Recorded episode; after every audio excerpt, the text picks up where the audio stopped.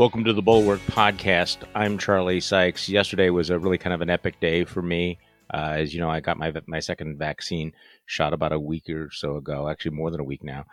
And uh, my wife and I are sort of, you know, tentatively going back to life, going back to the real world. And so, uh, w- what that entailed yesterday was uh, I got the oil in my car changed, and we went to IKEA and I have to say, this was a big deal because this is like the first time I've really gone anywhere in a year. So our guest today is Tim O'Brien, who's a senior columnist for Bloomberg Opinion, and I were talking about this. So Tim, have you, you know, tentatively gone back to life yet, or? I've not. I think I've been trying to figure out the exact date, but I think it was sometime around March 13th of last year. What was the last time I was in New York City? I live in Montclair, New Jersey, which is a burb west of New York. And my wife and uh, my youngest son and I have been uh, in full lockdown for basically a year at this point. We haven't traveled outside our town, and even within our town, we've been pretty conservative about it. We are big social distancers, yeah. mask wearers. We are not flying the "Don't Tread on Me" banner on this kind of practical stuff. Um, but boy, it will also be great to get back to a normal world because it's been a very surreal year. No, I, am looking forward to it. And for me, a, a, normal world will be I'll get to you know visit my kids and my grandkids. But I have to say, there's part of the normal world that I, am just not that anxious. I, I, I you know, I, I don't really ever want to have to get dressed up in a suit again. You know what I'm saying? I, I'm, I'm. And how I'm, many I'm people not, do you really miss at work? You know, that's what the well, other thing you find out in lockdown.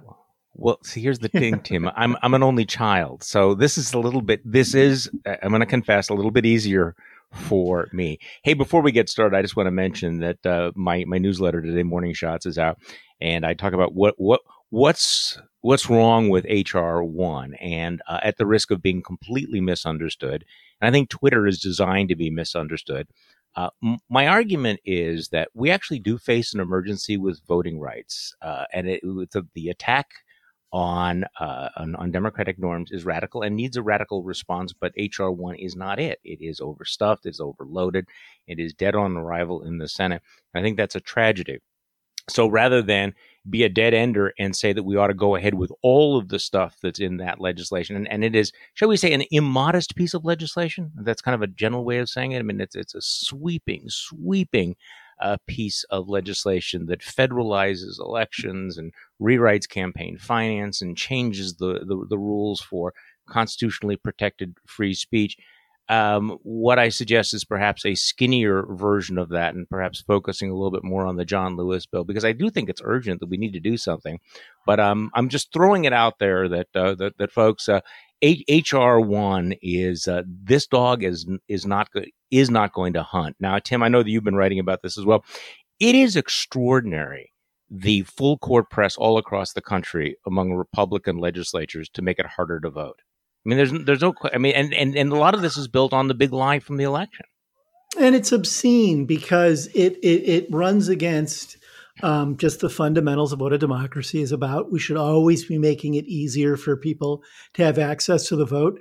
There are plenty of red states that have had long and efficient traditions with mail in voting and extended voting hours. Um, uh, and obviously, the timing of all this isn't lost on anyone. Uh, when you have a state like Georgia, I think essentially stepping back decades in its um, the parameters it's throwing up around voting. It it I think shows how craven um, Republican machinations right now are in the wake of um, what should we call it? I was going to say the Trump debacle, but that seems far too gentle uh, yeah. a, a, term. But uh, you know the seismic um, impact Trump has had on the party and the big lie, as you noted around the election, mm-hmm. and it's it's depressing. You know, it just happened overnight in Iowa too. Um, you know, it happened you know, overnight. They, they yeah, they voted to limit early voting, but the Georgia thing is is so unsubtle. Uh, in 2005, they approved absentee voting without having to make any excuse. And back in 2005, when they did that, the assumption was, well, this will help Republicans. Republicans will use it. So for 15 years, Republicans dominated the absentee ballot vote in the state of Georgia. That changed in 2020 when when black voters used it at a higher rate and of course was one of the major factors in what happened in 2020 in the presidential election and then in the special election. And lo and behold now the republican legislature in georgia decided that now they're going to change the absentee voting laws to make it harder to vote. Not subtle. No points for subtlety. And and i think i think the gop should embrace what that's about right now which is um, i think not just in voting but in in the economy in different areas whether or not the, a good model for the United States is to um, develop rules or institutions or approaches that only benefit or or initially benefit elites. I think the the the, the reasoned argument around that is if you take care of the more productive members of society, all boats rise. I, I think there's a lot of yeah. data that suggests that's not true, but at least come at it very transparently because that's what's happening with with voting. There's there's the party is saying we only want a certain crop of people to have access to the vote. And it's not about stopping fraud because there hasn't been any evidence of meaningful fraud around extended voting measures at all. And um, uh, and and you know all the political scientists will say that it benefits. It, it tends to, in the long term, benefit both parties actually when voting rights are extended, but there's no question it also increases turnout among people of color. No, it, it does, and you know, I, I would have thought that this would have been there would have been a bipartisan consensus around all of this, but of course, we're seeing that there's not a bipartisan consensus um, around a lot of things. Although there are, I mean, apparently people like the fact that the government is sending out money. I suppose that would be a bipartisan a bipartisan consensus. So I want to talk to you, uh, you know, for the for the, for our listeners. Uh, I have been wanting to have you on the podcast for a long time, Tim, because you have been a student. You were a student of Donald Trump for many, many, many years, long before he went down the golden escalator. And so I'm really interested in getting your take on on where we're at. So. Uh, give me a little bit of background. When, when, when did you first meet Donald Trump? I mean, you go back, you know, decades, don't you? Well, yeah, you know, Charlie, like you, I'm a, a Midwestern boy. I grew up in Northern Illinois and and um, went to New York for grad school right when Trump's popularity in the you know in the late 80s was cresting and i didn't have any idea really of who he was or why people cared and um, an investigative journalist for the Village Voice named Wayne Barrett, who had written a bestseller about municipal corruption called City for Sale. It was about corruption in the Koch administration, uh, had gotten a big contract to do a new biography of Donald Trump. And Wayne was one of the first journalists to ever really dig into Trump in depth back, back in the 1970s. He hired me as the research assistant on his book, uh, which would have been 19, basically 1990. And um, more or less from 1990 to 92, I worked for him as his research assistant. And that's how I first got exposed to Trump. That book came out right as Trump did his first big belly flop. Uh, he entered the tundra. He became a punchline for jokes about the excesses of the 1980s throughout the 90s. Um, and then in the early 2000s, I was at the New York Times. Um, during that period, I wrote a book about gambling in the mid 90s. I interviewed Trump in his office at Trump Tower uh, for about two hours for that book, but he he was a figure in the book, but was was not at all a principal character. And then you know in the in the early 2000s, The Apprentice uh, revivified this fossil. Um, and and recast him as the entrepreneurial guru to the masses at a time when out in the real world his casinos were going into bankruptcy yet again. He was doing all of the all of the classic political machinations he'd always engaged in. It was completely at odds with who he was on tv but he got men, tremendous traction across the united states through the apprentice role. And i had a number i would began covering him episodically for the new york times where i was a, a writer and then an editor. Um, and I wrote a, a, few features about him and covered some of the daily ins and outs of his life. And he had become such a popular figure. Again, I had book uh, proposals come my way, and Which having been always part of that, nice. It is always nice, and having been part of that first book that was his deep investigative dive on his life from his birth to 1990, I wanted to do something that was more or less a sequel to that book and also placed him in the culture. You know, why has this guy who's had all of these epic car crashes in his business, political, and personal life retained all of this traction in so many aspects of American life politics, real estate, reality TV, casinos, et cetera, et cetera, et cetera. And the book that came out of that was Trump Nation, which was published in 2005. He cooperated extensively with that book. I think I've still mm-hmm. probably spent more one on one time with him, I think, than any other journalist. Hmm. Um, uh, he did not like the book. Uh, he sued me for $5 billion. It's, I think, the largest libel lawsuit in U.S. history. Five billion dollars. Okay. With a B, which which yeah. which was larger than my advance, Charlie. I'll say that mm-hmm. out front. Slightly. And um, yeah. Uh, claiming that um, my representation of his track record as a businessman and claims he had made about his wealth had slandered him, libeled him, and um, he wanted damages. Uh, I had so you were one of the first you you were one of the first guys to say that he's not as rich as he claimed to be, and that's really what got under his skin. Well, I, others had. I put a lot of clothing on it. I had very good sources in the Trump organization and elsewhere. Um, and um, as it came, you know, turned out in the litigation, you know, my figures were ballpark figures. They weren't exact, but I was mm-hmm. saying he was worth less than a billion at a time that he was saying he was worth mm. six. Mm. Which is why he sued me for five. That was the difference between how much he said he had and how much I said he had. Um, and you know, I had taped everything. We had flown all around the country together on his plane. I had been to all of his homes. He called me two or three times a week. He routinely sent me these huge envelopes of newspaper clips about himself, where he would have the sections about him outlined with a sharpie or with a giant like arrow pointing to his name within the news article. Um, uh, and and it's not because I'm special. It's because I was at the New York Times, and mm-hmm.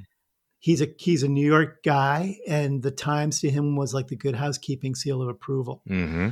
Um, he sued. Um, that dragged out during the course of that litigation. We deposed him for two days on the record.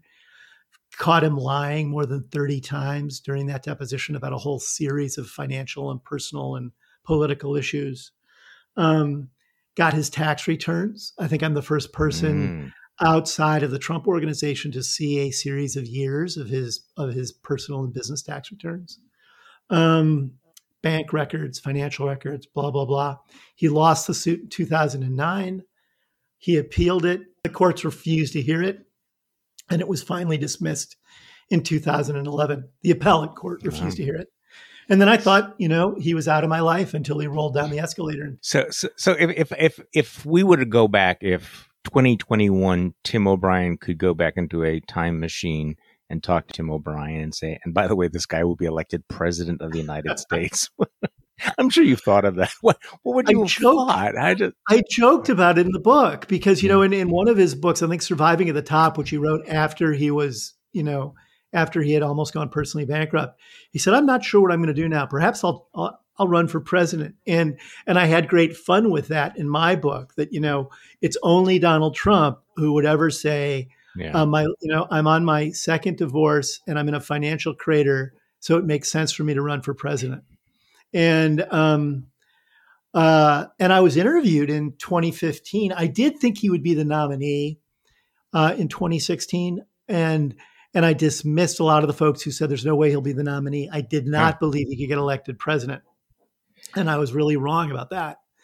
Um, uh, so, so you've been watching him for many years, and particularly this deep dive into his finances and his tactics and how he goes, uh, you know, goes about conducting himself. So, I guess the question is, what happens now? I really want to get your sort of your insight into what happens now. He no longer has the protections of the presidency. You you have these investigations, Southern District of New York, uh, the New York Attorney General, possibly. Uh, uh, possibly uh, civil litigation. Uh, he's got massive debts coming. So, you know, I mean, there's been a lot of you know speculation that he's facing a world of of hurt. What what is your take on what he faces right now? What are you watching? Well, there's no question that he faces existential, financial, and and um, legal threats. Existential, yeah, and I think that that's one of the reasons he embraced the big lie with such gusto.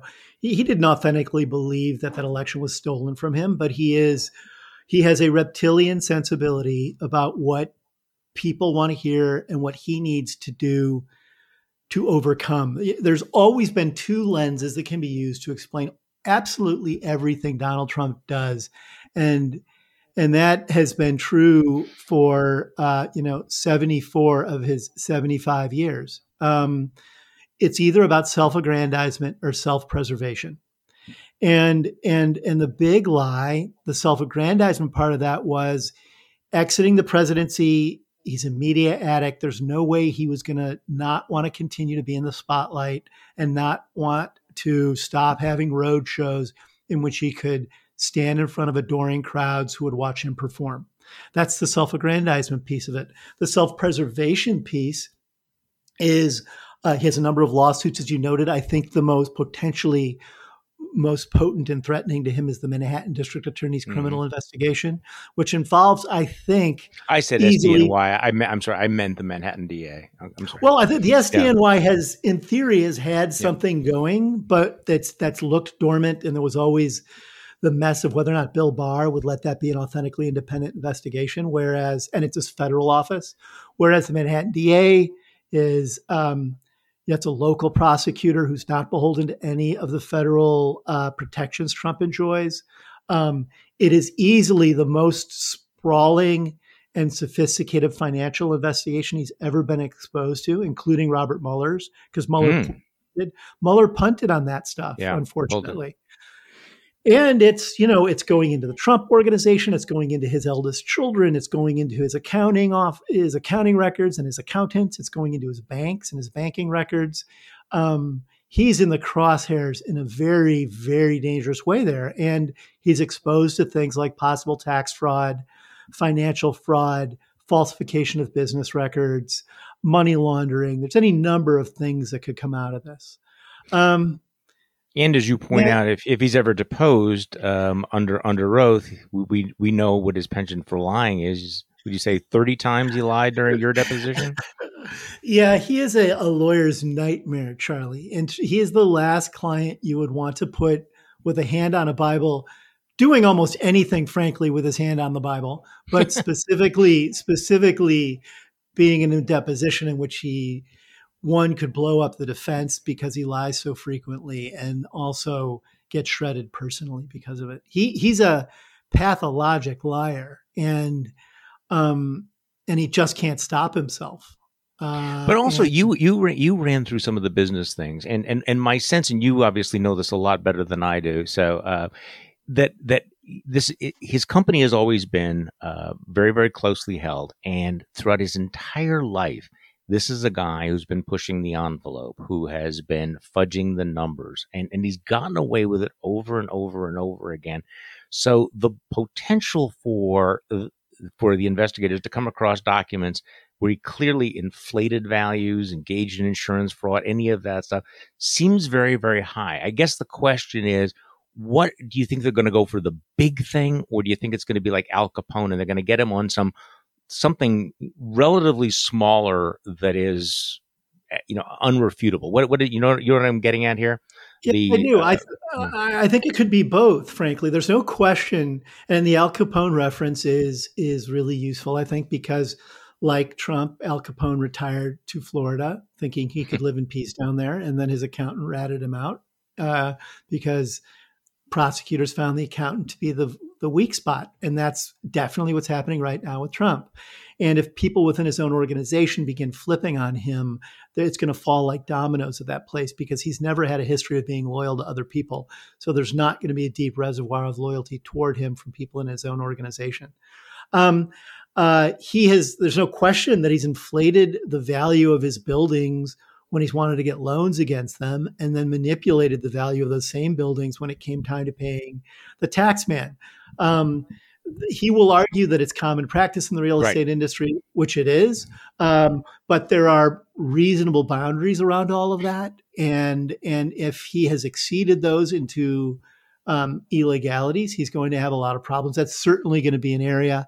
I think for both legal and historical and political reasons, um, I think uh, an examination of where his sources of funding come from is unfortunately, one of the great unanswered questions of his presidency that could get answered by the Manhattan DA's investigation. Um, uh, there's no question that Trump, long before he went into the presidency, was courting money from Russia in his businesses. Um, he was interested in doing business in Russia. He, we know from court records that he got a, a, a, big chunk of funding that came from murky uh, locations in Eastern Europe. Um, to the extent that you know we find out what his actual financial tethers are to the Middle East, um, throughout the Arab world, uh, China and Russia, it would put clothing on understanding all of these dangerous and irresponsible dances he engaged in with dictators while he was president. Mm. Um, he may not get prosecuted for those things, but they would at least fill in important blanks about how financially corrupted his Oval Office was by his own personal financial interests. Um, the tax stuff, you know, he learned the tax shenanigans at his father's knee. Fred Trump, his dad, essentially got excommunicated from public housing, first at the federal level for ripping off the federal government on, on public housing contracts that are what the Trump's family's wealth is built upon. And then he he tried to do the same thing in New York State a little while later. And then he got kicked out of New York for basically the same behavior. And and after that just became an investor. And and the Trump family's argument around all this was anytime the government does this, it's because it's big brother. The big government is coming in to rip you off. Big government's bad. It's not that, oh, maybe we were unethical or maybe we did criminal things and, and we deserve to be punished.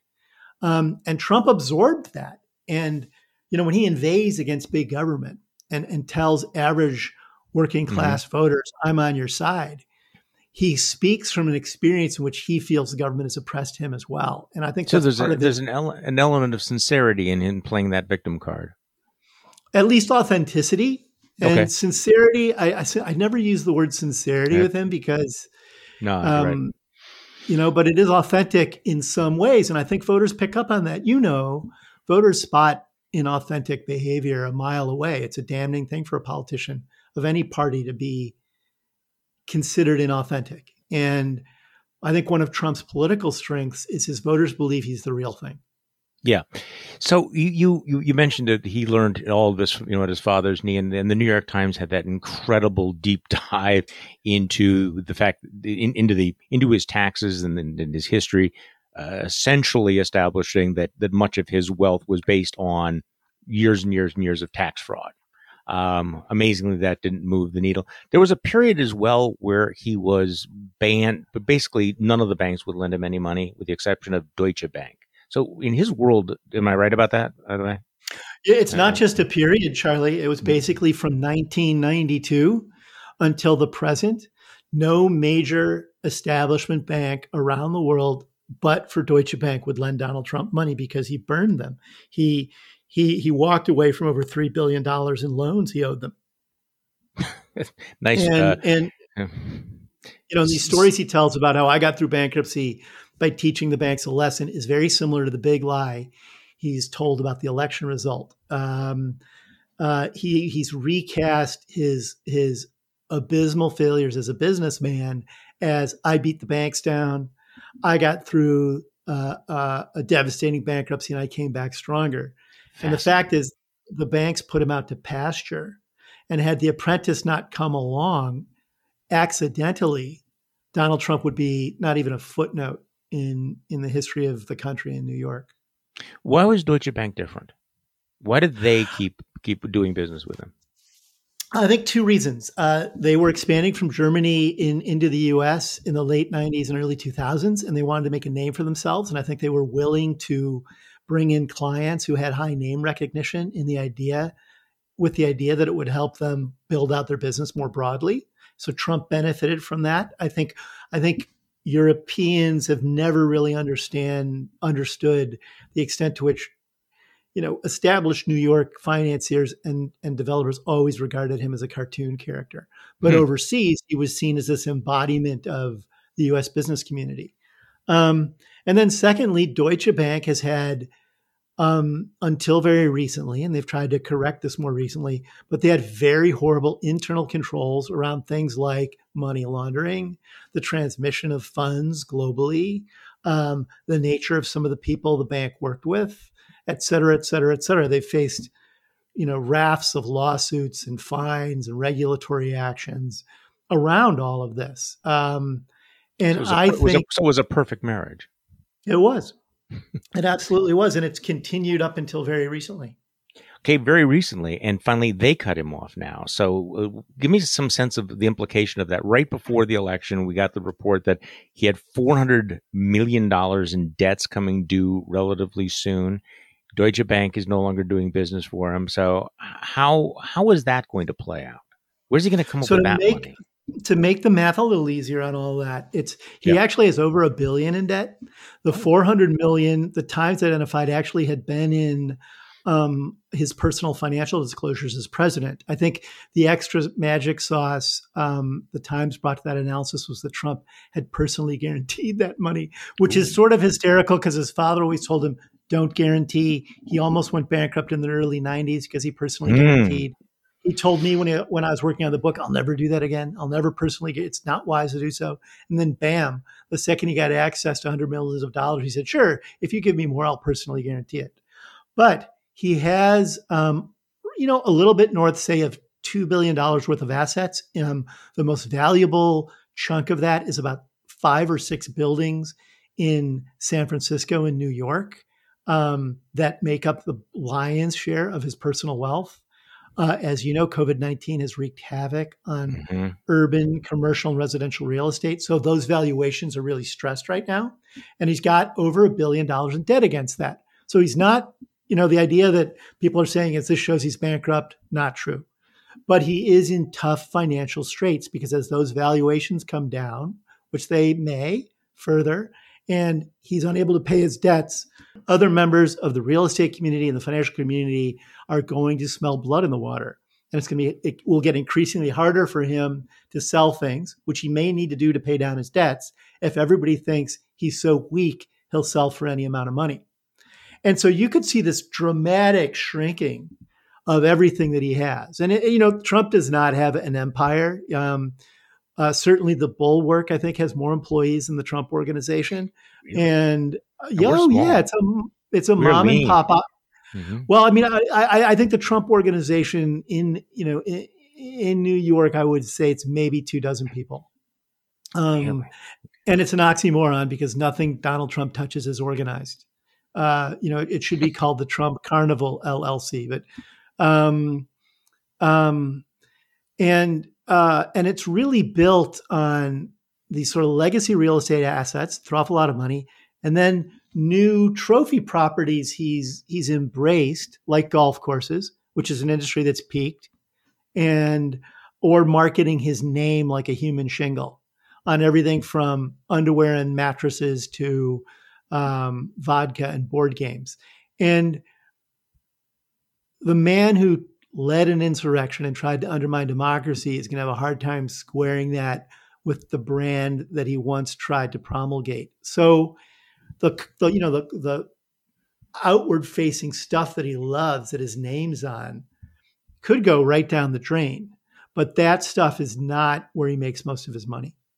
So let's bring this up to the current day, because you mentioned you mentioned the insurrection. I really had the sense that that when he was pushing the big lie about the election, that there was really a sense there of of fear of leaving the protections of the White House. I mean, he he was clinging to power in in a way that that you know you described it as you know his instinct for self-preservation that that that really had kicked in for him that not having the immunities of being the president not being able to dangle pardons in in front of potential witnesses there was something about that that he just could not tolerate so there was a lot of fear on his part or anxiety about what would happen if he was not in the white house going forward. Do you agree with that?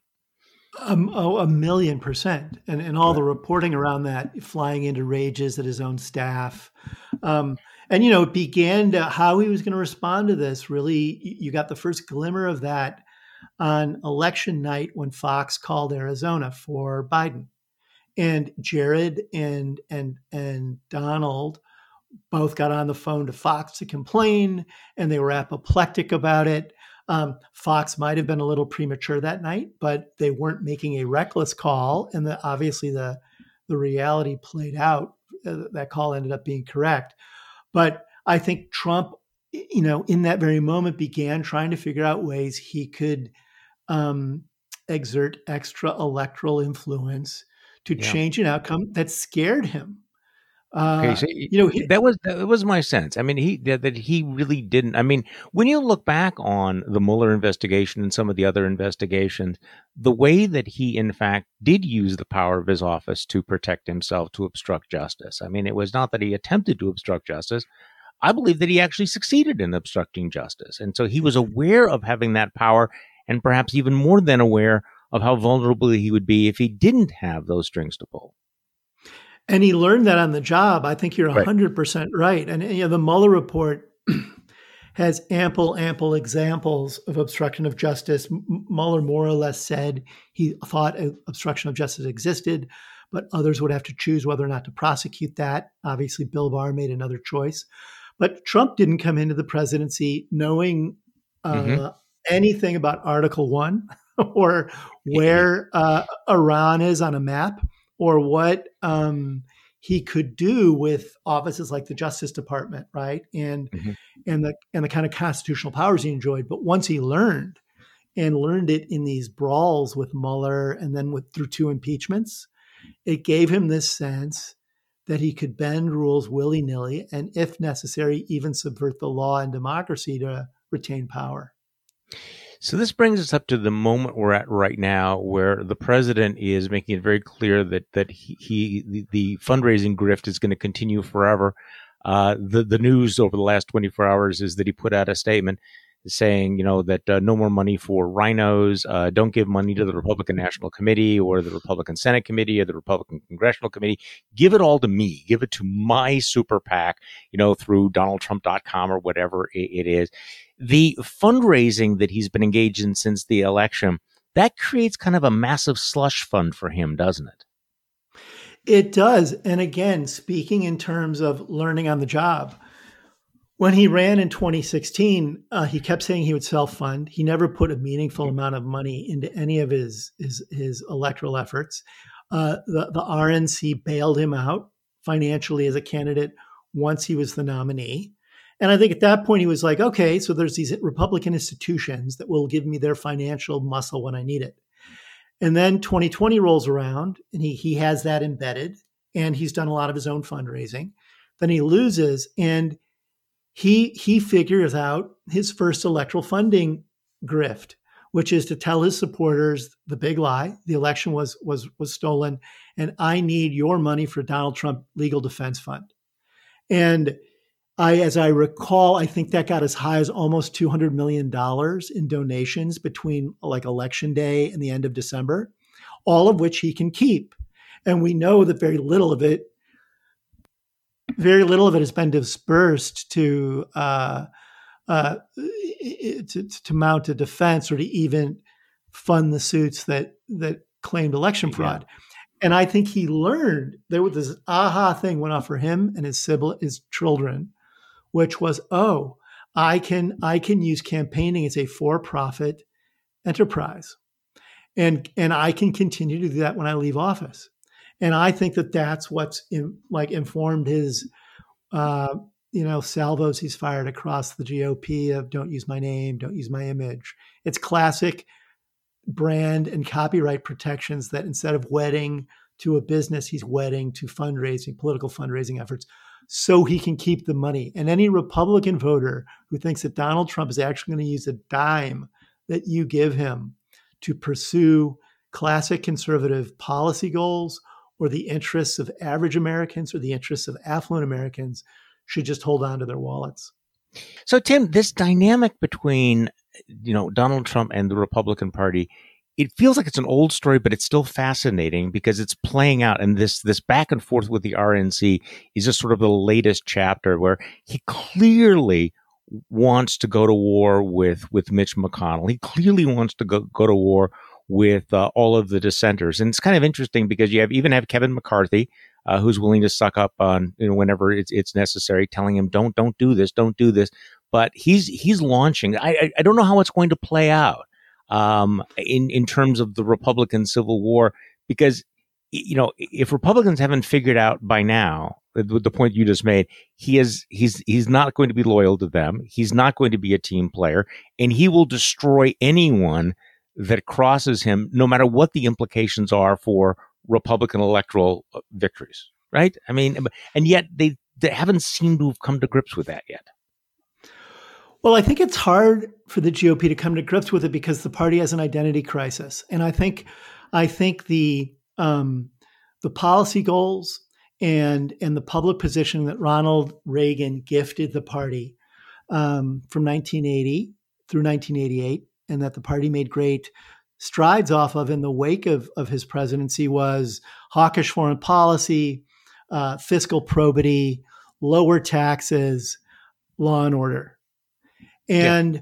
now baked into a little of that too was uh, uh, it wasn't overt, but baked into it was was I think um, racial dog whistles that mm-hmm. were these people of color coming over to the border to take your jobs, or welfare queens are freeloaders on your tax dollar. Uh, it wasn't, of course, nearly as overt as Trump made it, but it was it was it was an underlying emotional string that was being plucked to help sell the agenda but the agenda had classic conservative principles baked into it. And and then I think in the intervening decades, you know, the culture wars um, became more paramount as the U.S. economy accelerated. Job disagreements and, and economic disagreements weren't as paramount to, to big chunks of the electorate. And the Cold War had gone away. Cold War had gone away. And so the political dialogue evolved into issues on religion, uh, civil liberties, et cetera, et cetera, et cetera. And um, uh, um, and then you had the two, 2008 financial crisis, which creates a, a, an economic rift and, and a jobs vacuum that neither party responded to well, in my opinion.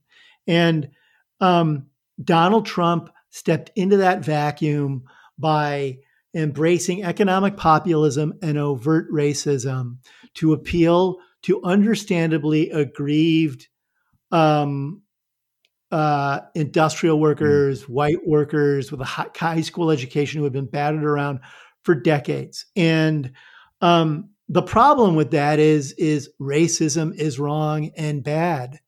And even if it's a winning strategy politically, it is grotesque. And economically, uh, and, and I think Biden is wrestling with this now.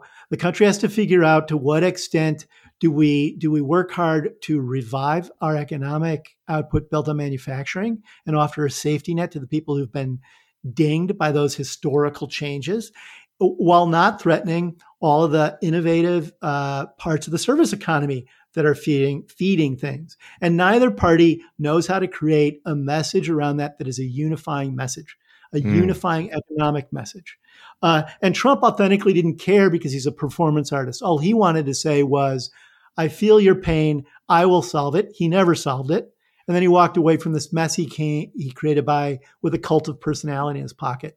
So the GOP now has to say, what what clear-headed policy proposals do we put out there that are classically conservative that are also restorative and and and of necessity even if they don't feel like it ethically or morally inclusive because the key to the United States economy for the last you know almost the last century has been a, a huge growth in the middle class and an economic enfranchisement that is broad based we don't want a Latin Americanization of the U.S. economy, and yet we now know that income inequality has has has has shot up, and we have incredible racial animosity and racial divisions.